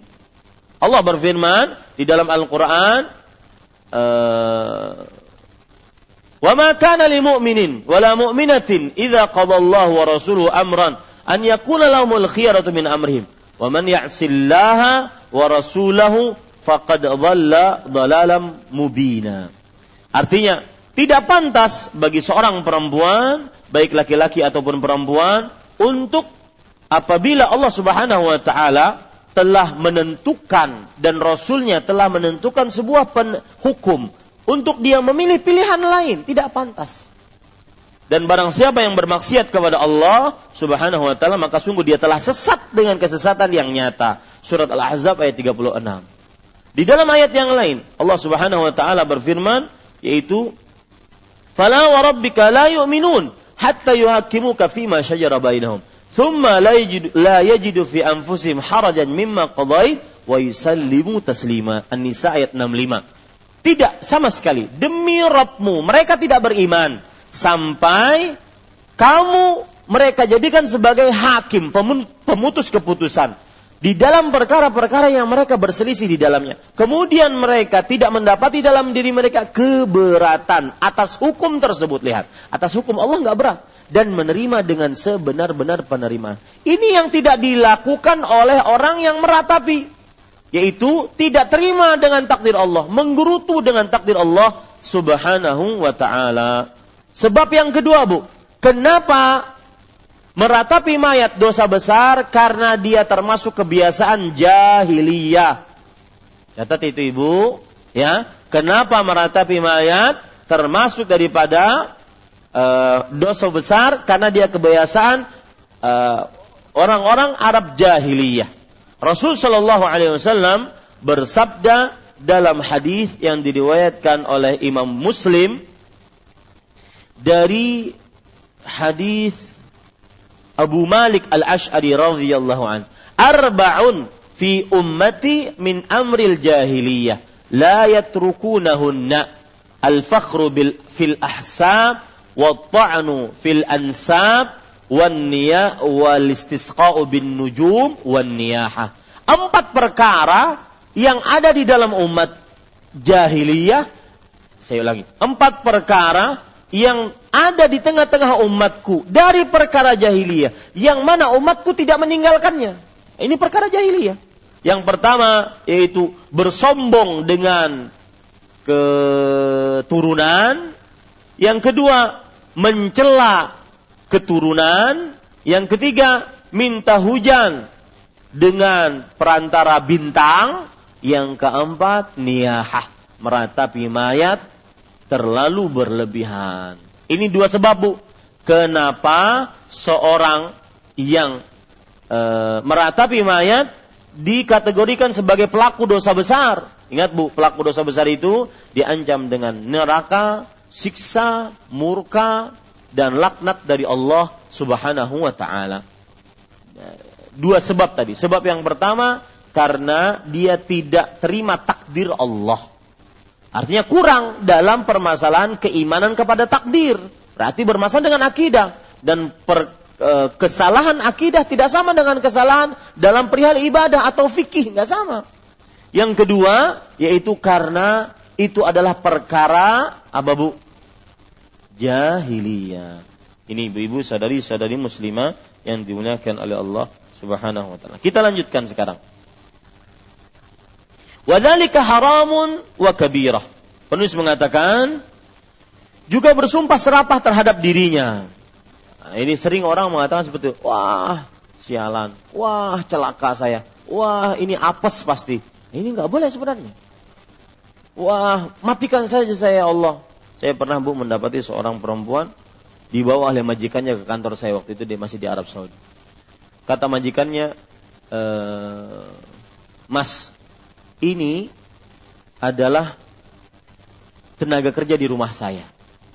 Meskipun dia tenaga kerja, tapi dia sudah saya anggap adik sendiri. Apa yang kami makan, kami kasih kepada dia. Apa yang kami pakai, kami kasih kepada dia. Kalau seandainya dia marah kepada kita, maka tolong beritahu. Tapi jangan sampai dia tidak makan. Sudah tiga hari nggak makan. Tidak makan, tidak minum. Dan terus-terusan menangis. Ketika ditanya tidak mau menjawab. Akhirnya saya tanya ibu tersebut, ada apa ibu? Kenapa ibu menyulitkan majikan-majikan yang baik seperti ini? Tuan-tuan yang baik seperti ini? Maka beliau langsung menangis meraung-raung. Rupanya inilah kesempatan untuk mengungkapkan perasaannya. Kata sang ibu tersebut, keluarga saya meninggal. Maka saya katakan, Bu, bersabar. Itu 50 ribu tahun sebelum penciptaan langit dan bumi sudah ditakdirkan. Suami ibu meninggal, anak ibu meninggal, sudah ditakdirkan. Taib. Kemudian beliau menangis lagi. Kenapa Ustadz harus saya yang mendapatkan seperti ini? Ibu, bersabar bu. Ibu sekarang seorang perempuan, masih muda. Bukankah ibu bisa menikah lagi? Maka kita beliau mengatakan tidak bisa, Ustaz. Kenapa tidak bisa? Masih muda. Ibu masih bisa punya suami, masih bisa punya anak yang akan ibu jadikan sebagai anak. Tidak bisa Ustaz. Saya ketika menikah dengan lelaki tersebut, ya, kemudian karena satu satu penyakit, maka rahim saya harus diangkat. Itu anak terakhir dan anak satu-satunya.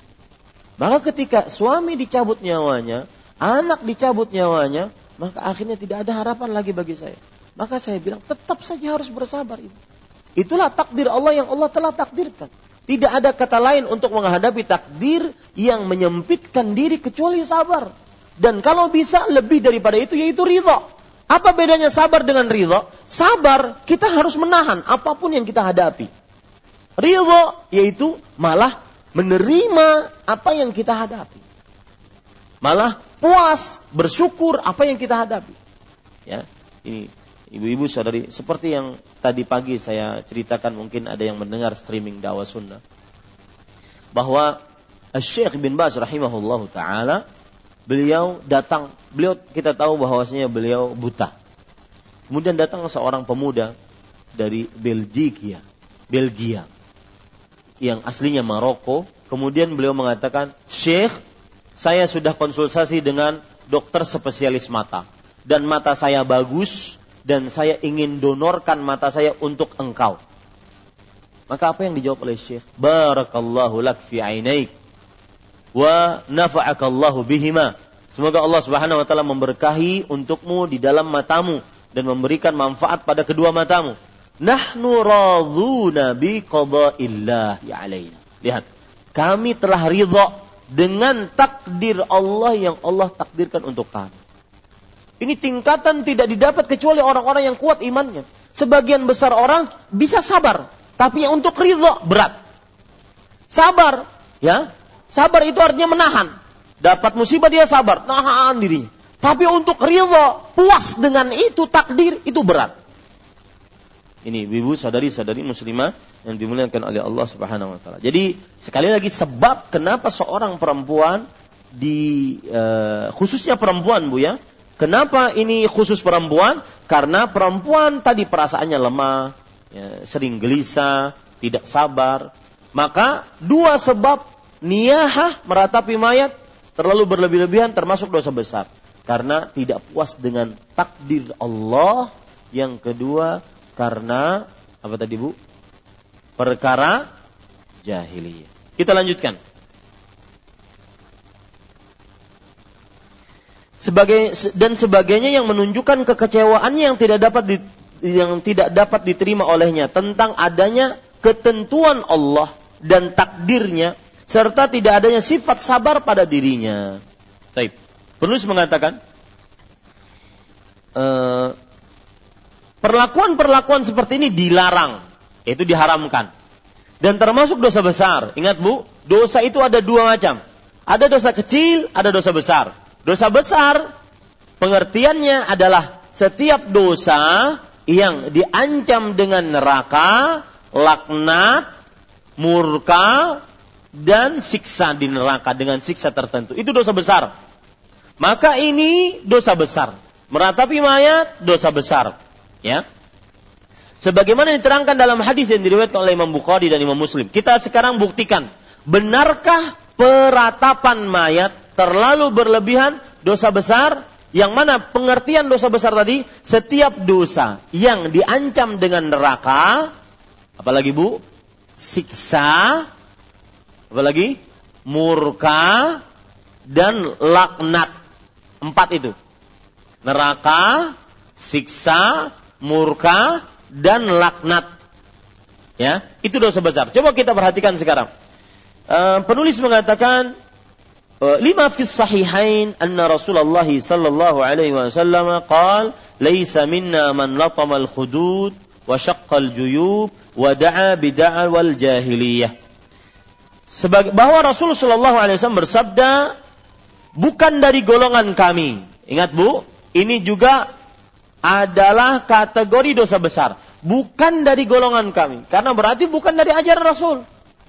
Jadi kalau ada hadis yang menunjukkan seperti ini, bukan dari kami, berarti perbuatan tersebut adalah dosa besar. Bukan dari kami. Orang yang menampar-nampar pipi, merobek kantong baju. Apa maksudnya Bu? Bukan kantong ini, Bu. Ya, kantong bukan ini. Catat itu. Kantong itu adalah ini, leher. Ya, Kenapa disebut kantong? Karena dia bisa masuk kepala. Makanya disebutkan kantong. Ya, biasanya kan kalau orang lagi sedih, wah dirobek bajunya. Bukan ini yang dirobek. Ya, ininya yang dirobek. Nah, itu dia. Itu namanya kantong, ya. Bersumpah serapah dengan sumpah-sumpah orang jahiliyah.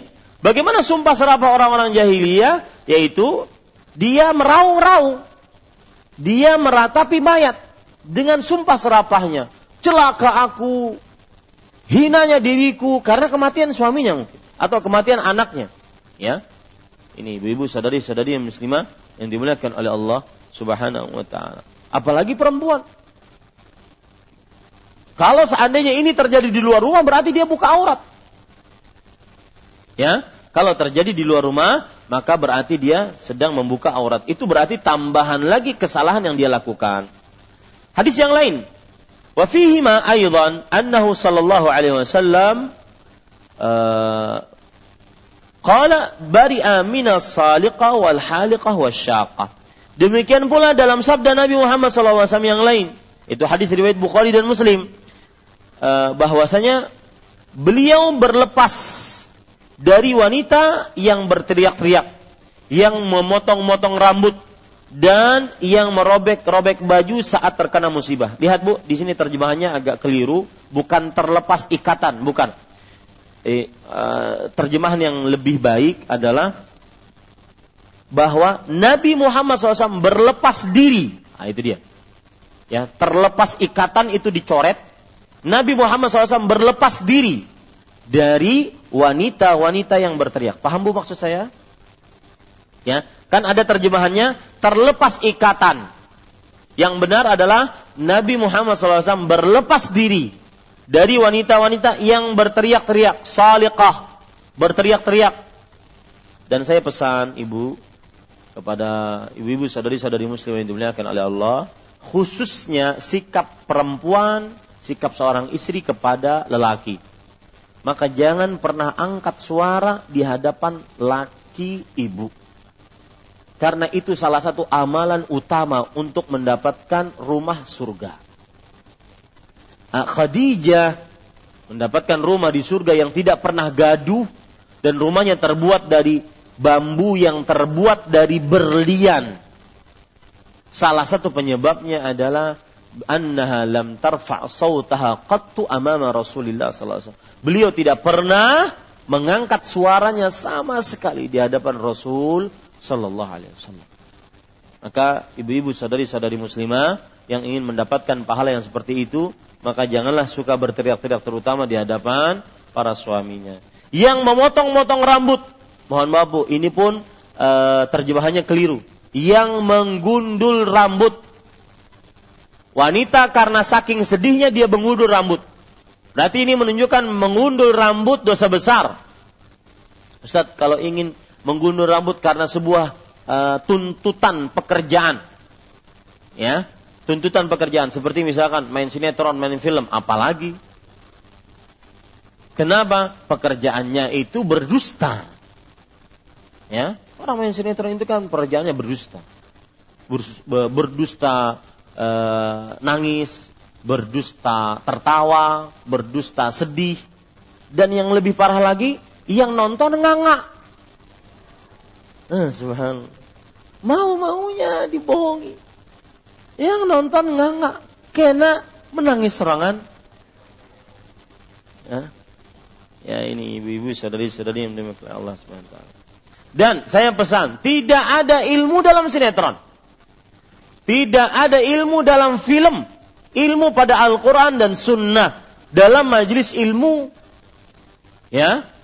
Ini ibu-ibu sadari-sadari muslimah yang dimuliakan oleh Allah. Nanti ada pembisikan dari iblis. Coba. Ulun ketujuh benar sedih itu. Aku ketujuh benar menonton sinetron yang itu. Karena di situ mengajarkan kesabaran. Gombal. Ya. Ini ibu-ibu sadari-sadari. Tidak ada. Tidak ada ilmu kecuali dalam Al-Quran dan hadis yang ada di dalam majlis-majlis ilmu. Kemudian, ibu-ibu sadari muslimah yang dimuliakan oleh Allah Subhanahu wa taala. Dan yang merobek-robek baju pada saat terkena musibah. Robek-robek baju pada saat terkena musibah. Kemudian penulis mengatakan wa fi sahihi Muslim annahu sallallahu alaihi wasallam eh, qala la'anan naihata wal mustami'ah dan dalam Sahih Muslim, Rasul Shallallahu Alaihi Wasallam bersabda, eh, Rasulullah Shallallahu Alaihi Wasallam melaknat wanita yang meratap dan wanita yang memperdengarkan tangisan. Lihat bu, di sini kata melaknat.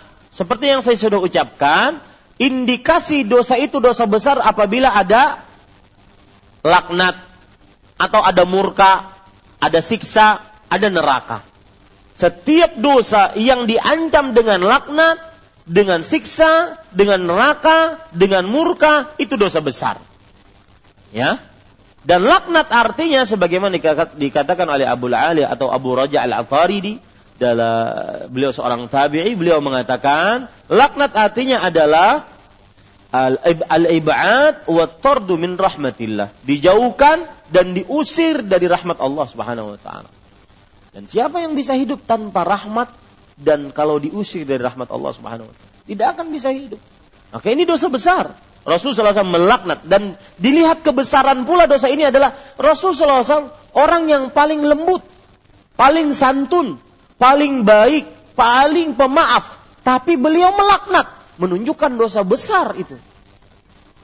Ya, beliau melaknat dosa ini, padahal beliau oh, paling santun, paling penyabar, paling pemaaf. Tetapi kenapa tetap beliau laknat? Menunjukkan dosa ini dosa besar. Wanita yang meratap dan wanita yang memperdengarkan tangisan. Maka ini perhatikan ibu-ibu saudari-saudari muslimah. Itu dosa-dosa besar. Ya, dosa-dosa besar. Ada lagi hadis yang tidak disebutkan oleh penulis. Kalau boleh saya tambahkan, ada hadis yang berbunyi yaitu hadis riwayat Imam Muslim, "An-naihah idza lam tatub qabla mautiha tuqamu yaumal qiyamati wa 'alaiha sirbalun min qatiran wa dir'un min jarab." wanita yang meratapi jika dia belum bertobat sebelum matinya, yaitu sebelum mati perempuan tersebut, maka di hari kiamat nanti dia akan dibang, didirikan di hadapan seluruh makhluk. Disuruh memakai baju kurung, baju daster, eh, baju kurung min qatiran dari aspal. Wadir'un min jarab dan juga baju yang menutupi seluruh tubuhnya dari uh, kain yang kalau dipakai kain tersebut maka akan menumbuhkan penyakit-penyakit kulit. Akan menumbuhkan penyakit penyakit kulit. Seperti yang saya bilang tadi, Bu, salah satu dosa dikatakan dosa besar adalah adalah yaitu apabila di dalamnya ada laknat, ada murka, ada siksa. Ini siksa tertentu. Siksanya disebutkan secara rinci detil. Ini siksanya. Maka dia indikasi dosa besar. Dan saya pesan Bu, sebagaimana yang saya sering dengar dari guru saya Syekh Ibrahim ibn Amir Rahaili, beliau mengatakan, Al-aqil la yastahinu bil kabira. Orang yang berakal, orang cerdas, itu tidak pernah meremehkan dosa besar. Gak pernah meremehkan dosa besar. Me, apa namanya? Menipiskan alis itu dosa besar. Mengerik alis. Dan anehnya setelah dikerik dicoret-coret. Ini subhanallah. Aneh. Kan aneh. Ah, sudah ada alis, kemudian dicoret, kemudian dikerik, dicoret-coret. Ngapain? Ya, ini. Dan di zaman sekarang semuanya disulam. Alis disulam, bulu mata disulam, uh, apa namanya, liner-liner itu. Ya, itu disulam. Ya, ini ibu-ibu saudari-saudari yang dimuliakan oleh Allah Subhanahu wa taala. Dan saya sering menyebutkan akan hal ini. Ini wajah seperti ini itu Allah ciptakan dengan sifat Allah Al-Khaliq. Arti Al-Khaliq itu adalah profesional di dalam penciptaan. Artinya Allah itu mencipta ahli. Kemudian Allah menciptakan sesudah beliau sesudah Allah memang ahlinya mencipta, Allah ciptakan ciptaannya dengan hikmah, yaitu secara proporsional. Letaknya memang seperti itu. Sesuai dengan kadarnya. Maka apabila ada orang banjar, muhanya seperti ini, ya memang alisnya cocoknya begitu.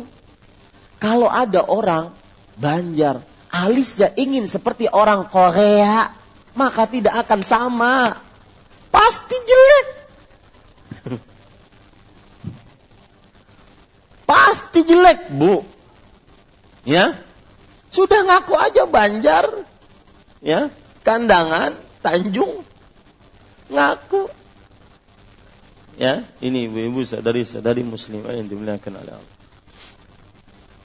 Dan juga kemuliaan bukan pada rupa, bukan pada harta kemuliaan pada iman dan pada amal. Wallahu alam. Jadi ibu-ibu sadari-sadari muslimah ya melaknat. Maka ketika lihat Rasulullah SAW melaknat, la'anallahu al-washimat wal mustawshimat. Ini kembali kepada kaidah yang disebutkan oleh Syekh Ibrahim tadi. Orang cerdas adalah orang yang tidak pernah meremehkan dosa besar. Dan termasuk dosa besar karena mendapat laknat, yaitu wanita-wanita yang mengerik alisnya. Dan wanita-wanita yang mentato tubuhnya bahkan di zaman sekarang saking rusaknya dan saking benar-benar terjadi dekadensi moral di tengah kaum muslim terutama para pemuda. Ya. membuat tato di alat-alat vital auzubillah. Ya. Ini ibu-ibu saudari-saudari muslimah yang dimuliakan oleh Allah. Jadi bertumpuk-tumpuk dosanya. Bertumpuk-tumpuk dosanya. Kemudian kita lanjutkan. Penulis kemudian mengatakan, "Fayajibu 'alaiki ayyatuhal ukhtul muslimatu tajannubu hadzal 'amal al-muharram 'indal musibah." Dengan demikian, wahai engkau wahai saudariku muslimah, berkewajiban untuk selalu menghindari perbuatan yang haram ini pada saat terkena musibah. Wa 'alaiki bis sabri wal ihtisab hatta takuna al musibatu fi haqqiki takfiran li sayyi'atik wa ziyadatan fi hasanat. Ini penting nih Bu, perhatikan. Dan hendaknya engkau wajib bersabar dan mengharap keridhaan Allah Subhanahu wa taala, yaitu memperhitungkan rugi dan untungnya. Sehingga musibah itu menjadi peluang untuk mendapatkan penghapusan dosa dan menambah pahala kebaikanmu. Ini perhatian, tidak semua musibah mendapat mendatangkan pahala. Tidak semua musibah menghapuskan dosa. Enggak. Musibah yang dihadapi dengan sabar. Itu dia. Itu yang mendatangkan pahala, itu yang mendatangkan penghapusan dosa. Musibah yang dihadapi dengan sabar. Rasulullah SAW bersabda, La yazalur rajulu uh, apa? berbunyi ma ma zalar rajulu bil musibah hatta yamshi 'alal ardi wa laysa 'alaihi khati'ah. Masih saja seseorang berjalan di atas muka bumi, eh saya ulangi, masih saja seseorang mendapatkan musibah dalam hidupnya sampai akhirnya dia masih hidup di dunia, kakinya masih berjalan, nafasnya masih bisa, tetapi dosanya sudah diampuni oleh Allah. Ini hadis lihat Bukan orang dapat musibah saja langsung dihapuskan dosanya enggak, tapi musibah yang dihadapi dengan kesabaran.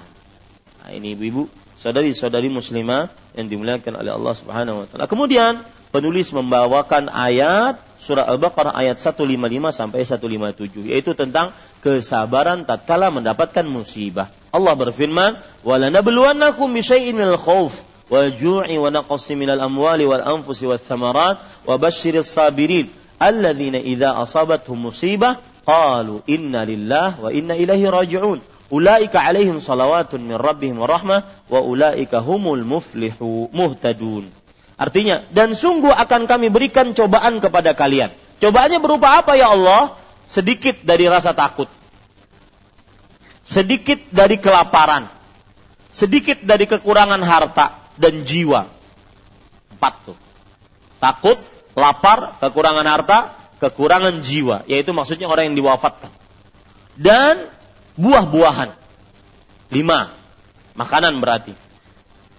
Ini menunjukkan bu, penggalan ayat ini menunjukkan bahwa kita yang hidup di dunia pasti akan mendapatkan lima cobaan ini. Diuji dengan rasa lapar, diuji dengan rasa takut, diuji dengan kekurangan harta, diuji dengan kekurangan atau diwafatkannya orang-orang yang dicintai, diuji dengan kekurangan makanan. Pasti ini, diuji. Ya. Karena Allah berfirman, "Wala nabluwannakum lam." Di situ wala nabluwannakum. Saya sering pesan di majelis-majelis ilmu bahwa mushaf terjemah agar bisa benar-benar melihat. Dan sungguh kami akan benar-benar di situ dan nunut taukid akan benar-benar uji kalian. Artinya ujian itu pasti datang. Ini pelajaran pertama dari ayat ini. Ujian pasti datang, badai pasti datang. Itu salah satu judulnya, judul kajiannya Ustaz Syafiq. Badai pasti datang, ujian pasti datang. Selalu, baik itu kekurangan harta, rasa takut, rasa lapar, kekurangan jiwa, kekurangan makanan. Kemudian, penulis mengatakan, eh, Allah berfirman, "Wabashiris sabirin" dan berikanlah kabar gembira kepada orang-orang yang sabar. Lihat, ujian ini akan berfungsi menjadi penghapus dosa, pengangkat derajat, ya. Kapan? Ketika dihadapi dengan kesabaran. Ini faedah pertama, faedah kedua dari hadis ini. Ujian berfungsi penghapus dosa dan pengangkat derajat jika dihadapi dengan kesabaran. Dalilnya apa? Allah berfirman, berilah kabar gembira kepada orang-orang yang sabar. Kemudian Allah Subhanahu wa taala berfirman, siapa mereka orang yang sabar? alladzina idza asabatuhum musibah qalu inna lillahi wa inna ilaihi raji'un. Itu orang-orang yang apabila mendapatkan musibah, maka mereka mengucapkan, kami milik Allah dan kami akan dikembalikan kepada Allah Subhanahu wa taala. Ini pelajaran ketiga dari ayat ini, bahwa ciri orang sabar kalau dapat musibah dia mengucapkan innalillah.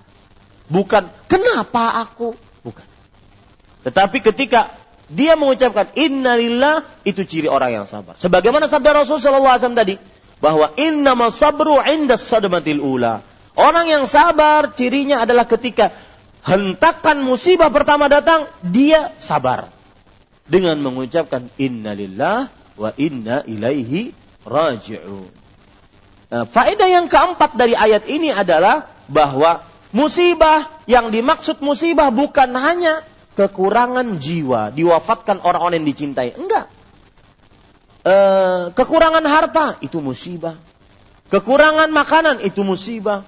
Kekurangan e, rasa takut itu musibah, kekurangan keamanan itu musibah. Ya. Maka Bu, apabila ada orang misalkan e, ada orang tabrakan. Ya. Ada orang beritahu kepada saya, "Ustaz, si fulan tabrakan." Maka saya katakan, "Innalillahi wa inna ilaihi rajiun." yang memberitahu itu mengatakan, Ustaz, tapi belum mati sidinnya. Maka bukan berarti harus mati kita ucapkan innalillah. Ya, bukan. Bukan berarti harus mati dulu kita ucapkan. Kapan datang musibah, maka ucapkanlah innalillah. Ya, kalau mendengar itu innalillah wa inna ilaihi raji'un. Ada lagi yang mengatakan seperti itu. Pas uh, ada orang nelfon, saya jawab seperti itu. Innalillah wa inna ilaihi rajiun.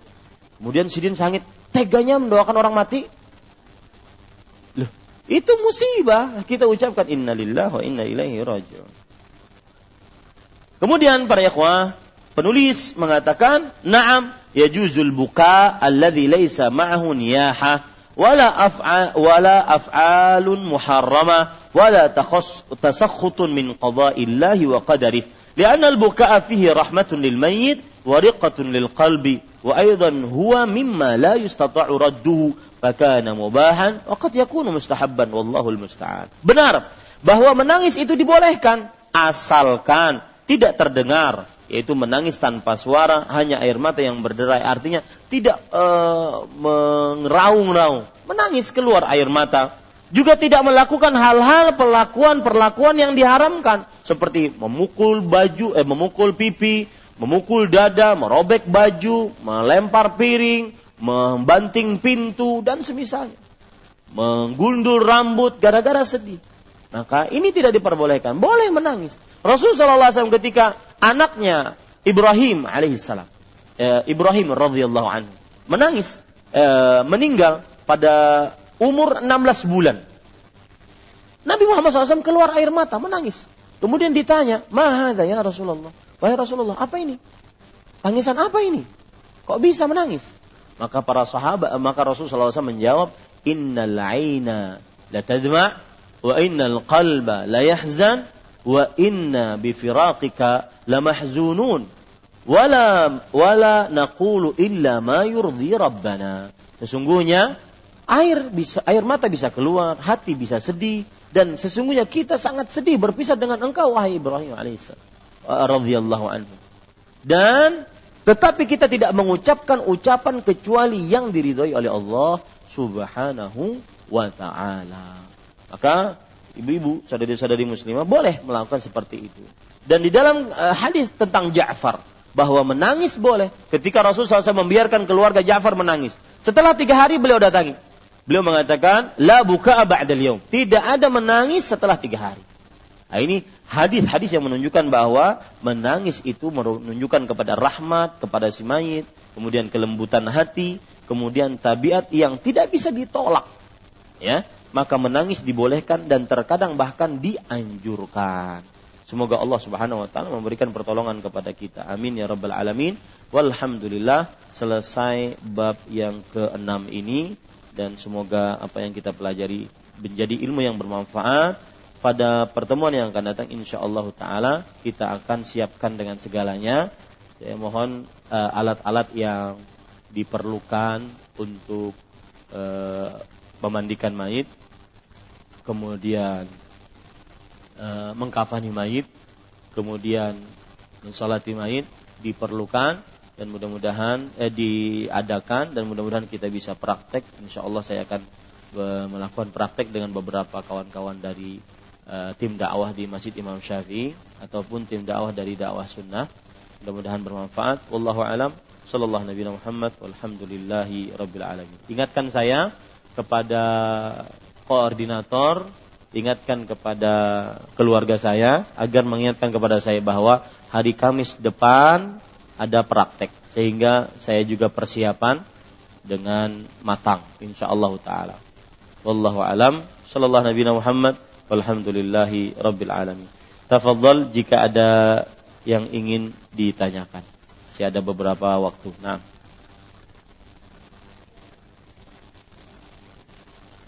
Tadi saya pesan ada sebuah keadaan yang patut ditanyakan. Kalau ada yang jeli, maka saya akan jawab. Dan kalau ada yang bertanya seperti itu, saya janjikan insya Allah dikasih hadiah buku nanti. Nah, jika ada yang bertanya pertanyaan yang saya anggap jeli itu. Nah. Bismillah. Assalamualaikum warahmatullahi wabarakatuh. Waalaikumsalam. Barakallahu fiik Ustaz. Uh, yang ingin saya tanyakan, uh, mengapa mayat yang ikut disiksa karena tangisan keluarga yang masih hidup?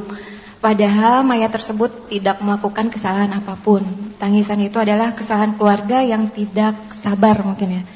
Bagaimana ia bertanggung jawab atas hal yang tidak dilakukannya? Bukankah orang yang tidak menanggung dosa orang lain uh, uh, orang tidak menanggung dosa orang lain yang yang berdosa. Bar, uh, gitu aja Ustaz. Makasih. Assalamualaikum warahmatullahi wabarakatuh. Waalaikumsalam warahmatullahi wabarakatuh. Jazakumullahu khairan dan inilah pertanyaan yang saya sebutkan tadi jika jeli maka dia akan bertanya pertanyaan ini. Maka insya Allah pada pertemuan yang akan datang kita akan berikan apresiasi atas pertanyaan ini itu hadiah berupa buku insya Allah taala. Uh, jadi pertanyaannya, kenapa si mayat mendapatkan siksa. Padahal yang melakukan dosa orang hidup. Kok mayitnya yang dosa? Sudah dia mayit mati. E, kemudian dia mendapatkan siksa dari pekerjaan orang lain. Padahal Allah Subhanahu wa taala berfirman di dalam Al-Qur'an, "Wa anna laisa lil insani illa ma sa'a." Bukankah seseorang tidak mendapatkan kecuali apa yang dia usahakan, yang dia lakukan. Sekarang mayitnya tidak berdosa. Yang melakukan dosa adalah orang-orang dari keluarganya yang meratapinya terlalu berlebih-lebihan. Maka jawabannya satu yaitu bahwa si mayit tetap mendapatkan dosa adalah karena ibu-ibu saudari-saudari yang dimuliakan oleh Allah Subhanahu wa taala yaitu karena si mayat tersebut belum berwasiat sebelum meninggalnya. Nah ini dia belum berwasiat sebelum meninggalnya bahwa mayatku jangan diratapi terlalu berlebih-lebihan. Ini salah satu jawaban disebutkan oleh para ulama bahwa ya seorang mayit akan tetap mendapatkan dosa dengan ratapan terlalu berlebihan dari keluarganya karena si mayitnya tidak berwasiat bahwa mayitnya nanti jangan sampai diratapi terlalu berlebih lebihan. Yang kedua, ibu-ibu saudara-saudari yang dimuliakan oleh Allah, sebab yang kedua adalah karena si mayit setuju dengan itu. Artinya setuju adalah bahwa ketika masih hidup si mayit mengatakan bersedihlah atas kematianku. Ya, ratapilah kematianku. Nah, seperti itu, ya.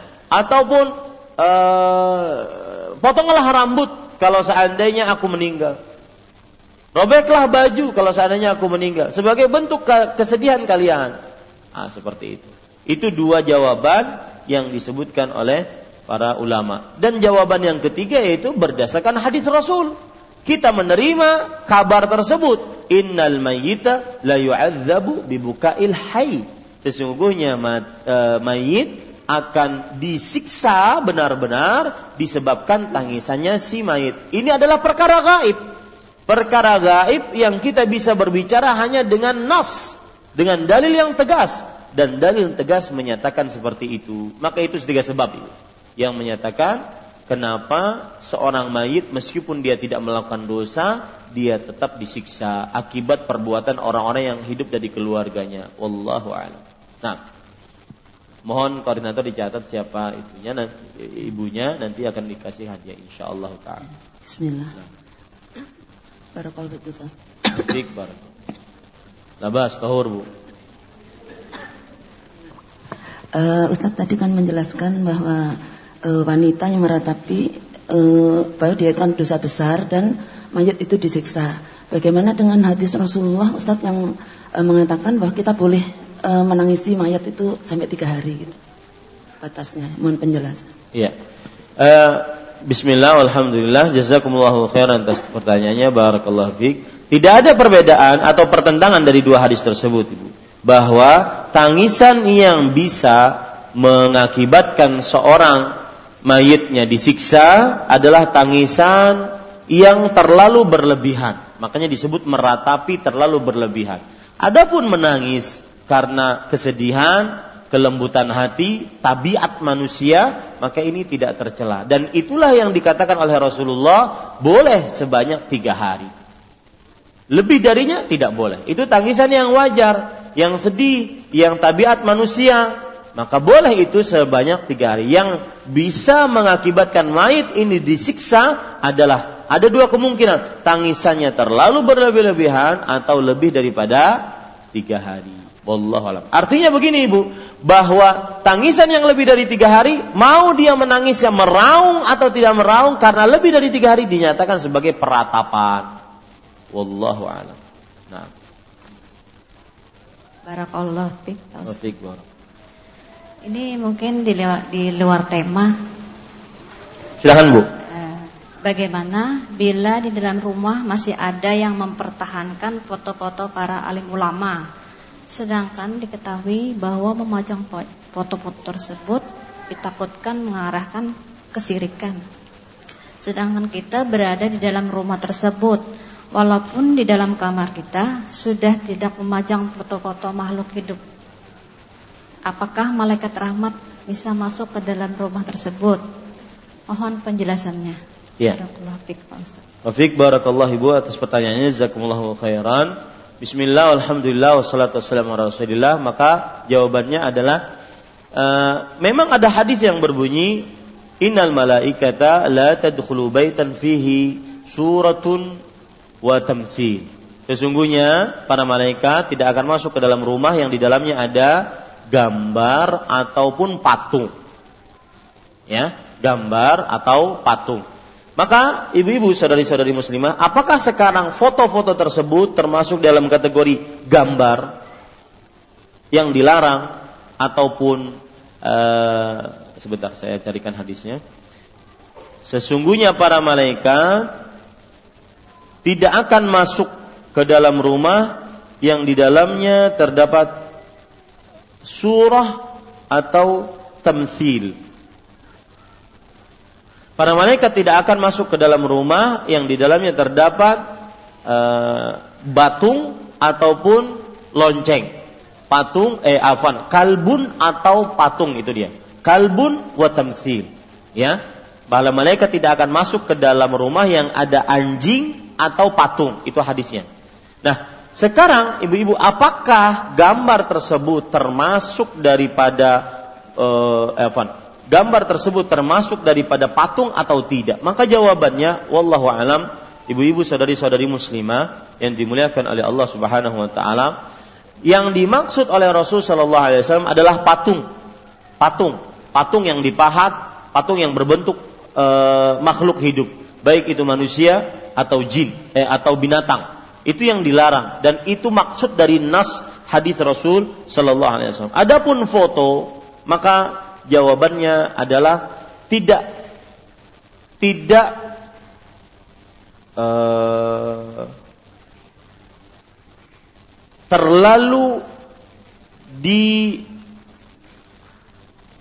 atau lebih tepatnya bukan sesuatu yang diajarkan dalam Islam untuk menempelkan foto-foto ulama di tengah rumah kita ataupun di di lain-lain tempat. Ya, buk, belum diajarkan oleh Rasul sallallahu alaihi wa ala alihi wasallam. Tetapi kalau dikatakan masuk ke dalam hadis itu maka saya tidak berani mengatakan masuk. Kenapa? Karena yang dimaksud adalah patung, bukan foto. Patung, bukan foto. Akan tetapi ketika ibu mengatakan bahwa itu bisa menyebabkan seseorang nanti berta'alluq, bergantung kepada foto tersebut, maka ini bisa saja. Ya, jadi saya saya ulangi jawaban saya. Hadis yang berbunyi bahwa malaikat tidak akan masuk ke dalam rumah yang ada patungnya, apakah dia termasuk di dalamnya foto-foto ulama? Maka kita katakan tidak.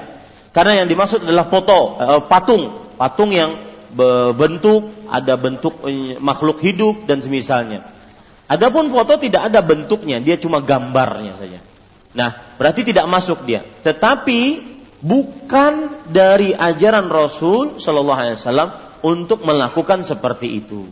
Nah, ya, ditakutkan nanti kita akhirnya terlalu berlebih-lebihan terhadap seorang alim tersebut yang menyebabkan kita ta'alluq bergantung berlebihan lebih daripada bergantungnya kita kepada Allah Subhanahu wa taala. Dan itu yang terjadi di masyarakat.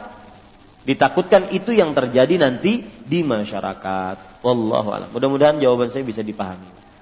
Wallahu a'lam.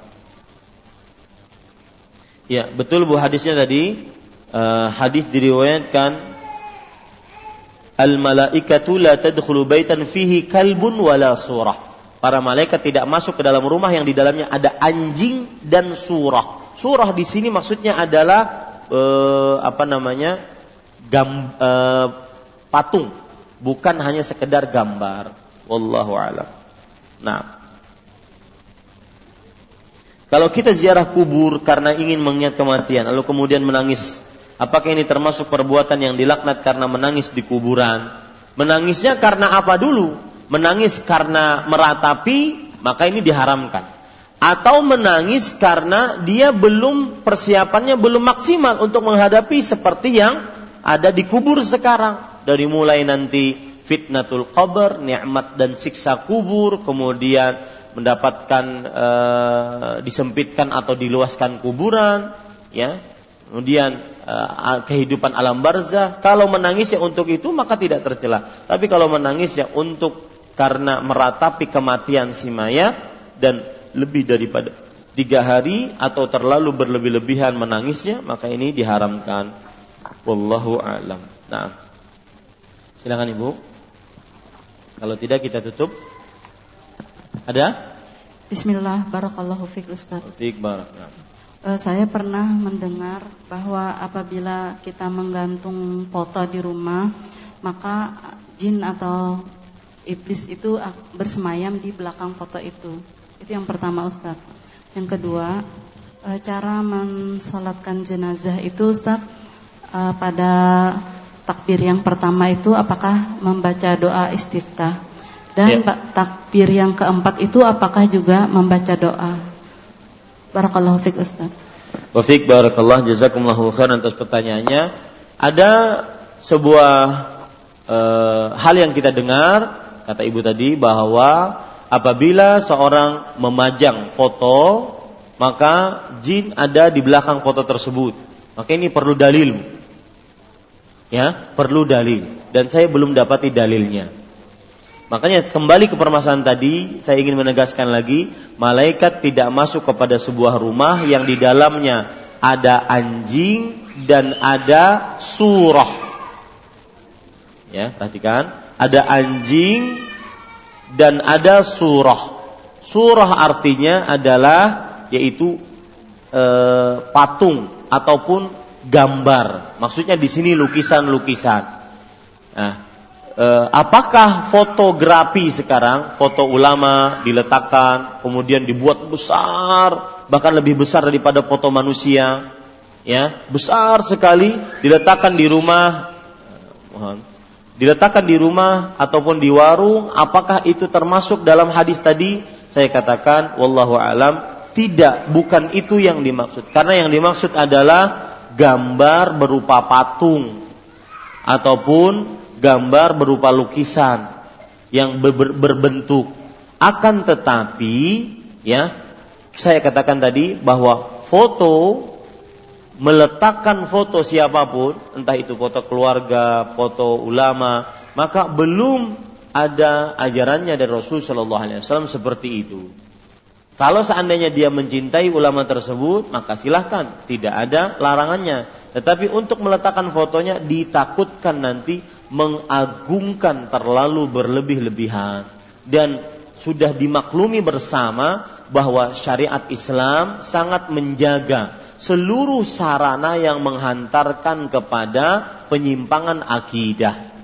Nah ini ibu-ibu, sadari-sadari. Jadi itu jawaban saya ya. Adapun ada hadis yang mengatakan di belakang di belakang setiap foto itu ada jin, ini perlu dalil karena itu e, berbicara tentang hal gaib. Dan saya belum pernah mendapatinya, wallahu alam. Tapi sekali lagi jangan bermudah-mudah untuk memajang foto ulama ataupun foto keluarga karena ditakutkan terlalu berlebih-lebihan memajang foto terhadap uh, orang tersebut. Dan yang itu yang terjadi di tengah masyarakat, berlebih-lebihan. Kemudian pertanyaan kedua tadi tentang apa? Hah? Uh, istiftah tatkala salat uh, jenazah ya, tatkala salat jenazah. Baik.